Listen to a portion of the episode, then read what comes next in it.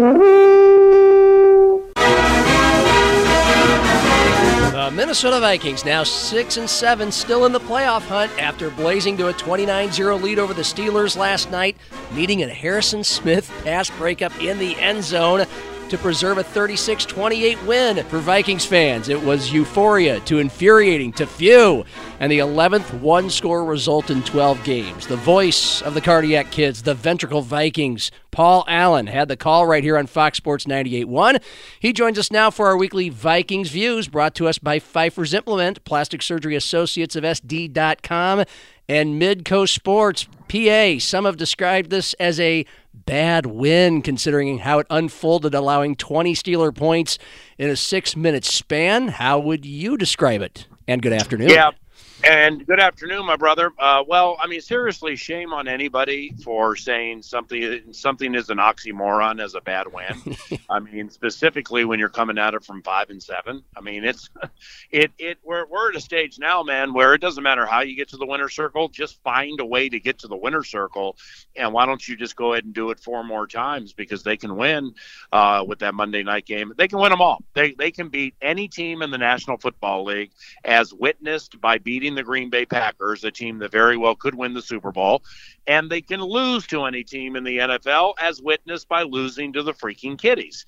So that's the identity of the 2021 team, and it was a microcosm in that single game against Pittsburgh 29 0. Then they come charging at you, uh, but you hold on desperately.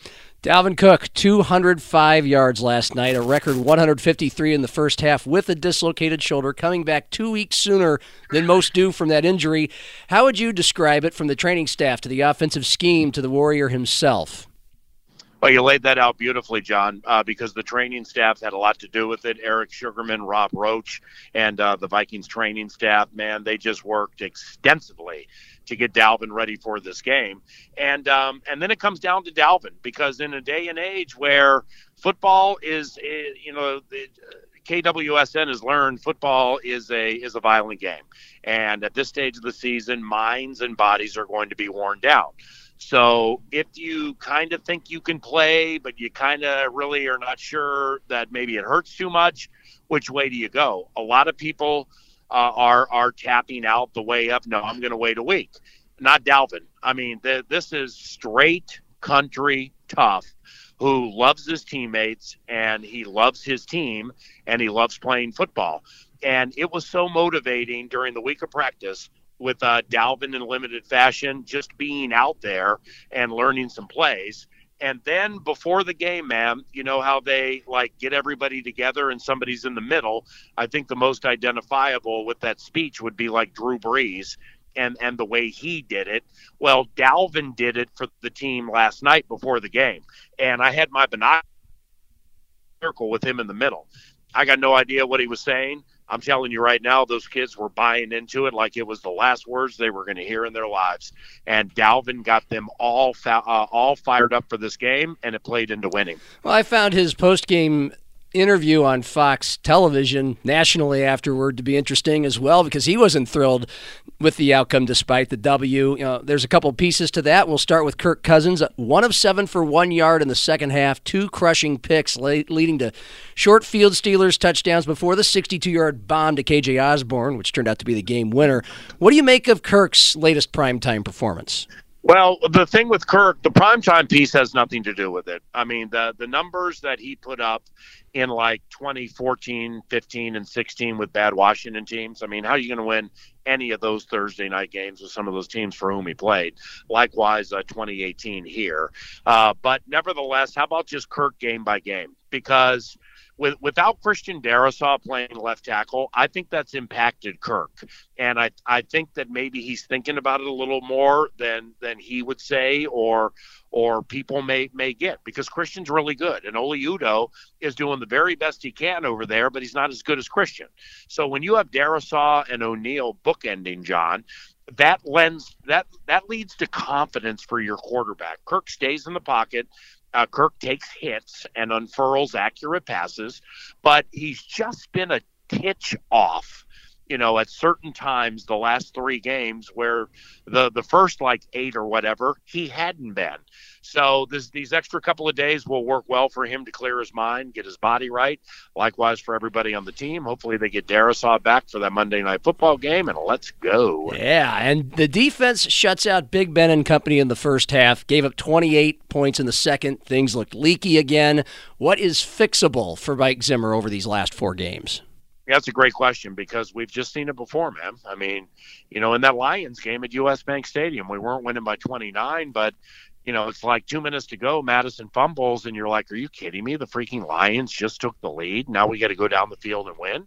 Um, but um, from a defensive standpoint, they have so many guys you know, like like DJ Wonnum is playing a lot of left defensive end. He didn't do a lot of that in training camp or preseason. Sheldon Richardson's a defensive tackle. Now he's playing defensive end. Xavier Woods is new. He's made all the dances, you know, but Xavier uh, has played every single play this year, you know, so so maybe he might be a little tired, um, and and so on and so on. Bashaud Breeland is super in and out. You know, now a lot of people are down on Breeland, um, and and Bashaud has not been dynamite for this team. Uh, but be mindful, he does have a couple of picks, and if if you if the if this team can make the playoffs, Bashaud Breeland is the kind of guy you want on your team in the playoffs. And if you don't believe me, just ask Andy Reid with the Kansas City Chiefs because Breeland has been middling all of his career but then you get into the postseason, and he's a different guy. Uh, he was a different guy last year in the playoffs against Cleveland with Kevin Stefanski, and he picked off Jimmy Garoppolo a couple of years ago in the Super Bowl. So, Bashaud, we just got to get to the playoffs, man, and you're going to get yeah. out of Patrick Peterson, Bashaud Breeland, and some of these other new veterans. What you're going to get out of them are things you are not seeing right now. Hmm. I was catching the pregame last night just before your boom and Greg Coleman's pregame preach. Uh, Mike Zimmer was not made available uh, for as he usually is. Were you told why? Oh, Zimmer with uh, the pregame interview. Yeah. Oh no, that's um that's every single year um, up to Thursday games because they they have to squeeze a full week into just a couple of days. So every single year with X's and O's and the pregame show, um, X's and O's for sure, but uh, the pregame show is in and out. Uh, the general manager Rick Spielman uh, does it with us. But uh, why why would you ask that in the first place? It's well, it's a Thursday thing, and I, I didn't know that. I haven't heard the past Thursday games, so I mean, there's obviously there's a sense that perhaps Zimmer's coaching for his job this year, oh, maybe even last night. That, yeah, that was my next question ridiculous. for you. No, that, that that's ridiculous, man. There's this. I just I'm I'm so sick of talking about that because why I'm sick of talking about it is you really need to know what goes into an in season firing. I mean, to fire somebody in season, you're embarrassing them in their craft at which they've worked 30 years with a Super Bowl ring and gotten a team to the NFC title game here, and you've had no insubordination problems. And, and he's been a bastion of excellence as a head coach. Now, I mean, they haven't won the Super Bowl, and that is the true definition of excellence. But but Zimmer is you you just don't fire guys like that in the middle of the season or during the course of the season. So what could potentially lead to a coach getting fired in season if there's no insubordination and they have equity? If they keep getting blown out and players are not playing hard for them. And that's what makes it just so stupid is is everybody who watches any Vikings games, win or lose, there may be problems at the end of the first half that need to be fixed, clock management situations that need to be fixed, taking back-to-back timeouts that that you know Mike's never done, but he did. But those are details that are jettisoning the overarching view of they're playing hard for each other mm-hmm. every single game. And it's just, man, it makes me nauseous to, to hear that as frequently as I do because it's such low hanging fruit that is not even ripe fruit. You know, I mean, just just people need to find a different angle. Hey, I heard Chad Greenway saying the same things with you on your show today, and he played for Zimmer, and all of that is correct. They, it's uh, they are fighting for him. It's pretty obvious, and I really appreciate yeah, your passion I mean, and insight. But I mean, with all but with all due respect, to make the assumption Mike would not do a two-minute pregame interview with me uh, because he's potentially nervous that he's on the over cliched hot seat. I mean, that's that's unbelievably disrespectful. That you think that you or whomever would think somebody would be that petty to like be like, oh my God, I'm so nervous. I'm not going to do this dumbass two minute interview with the announcer uh, simply because I'm just so rattled. I mean, it's just it's out of touch with reality. Thank you for clearing that up, PA. And uh, Bears are next no week. problem. We'll talk to you next Friday. Yeah, I got you, bud. See ya. Paul Allen, voice of the Minnesota Vikings for the last 20 years and for the last five, providing insight on these Vikings views. And just for clarity, my question about Mike Zimmer not conducting the pregame interview did not come out of speculation that Mike Zimmer would be afraid to do such an interview and face any music, but more so by the speculation that perhaps he would lose his job if the Vikings were to lose this game and upper management would be preventing the pregame interview from occurring.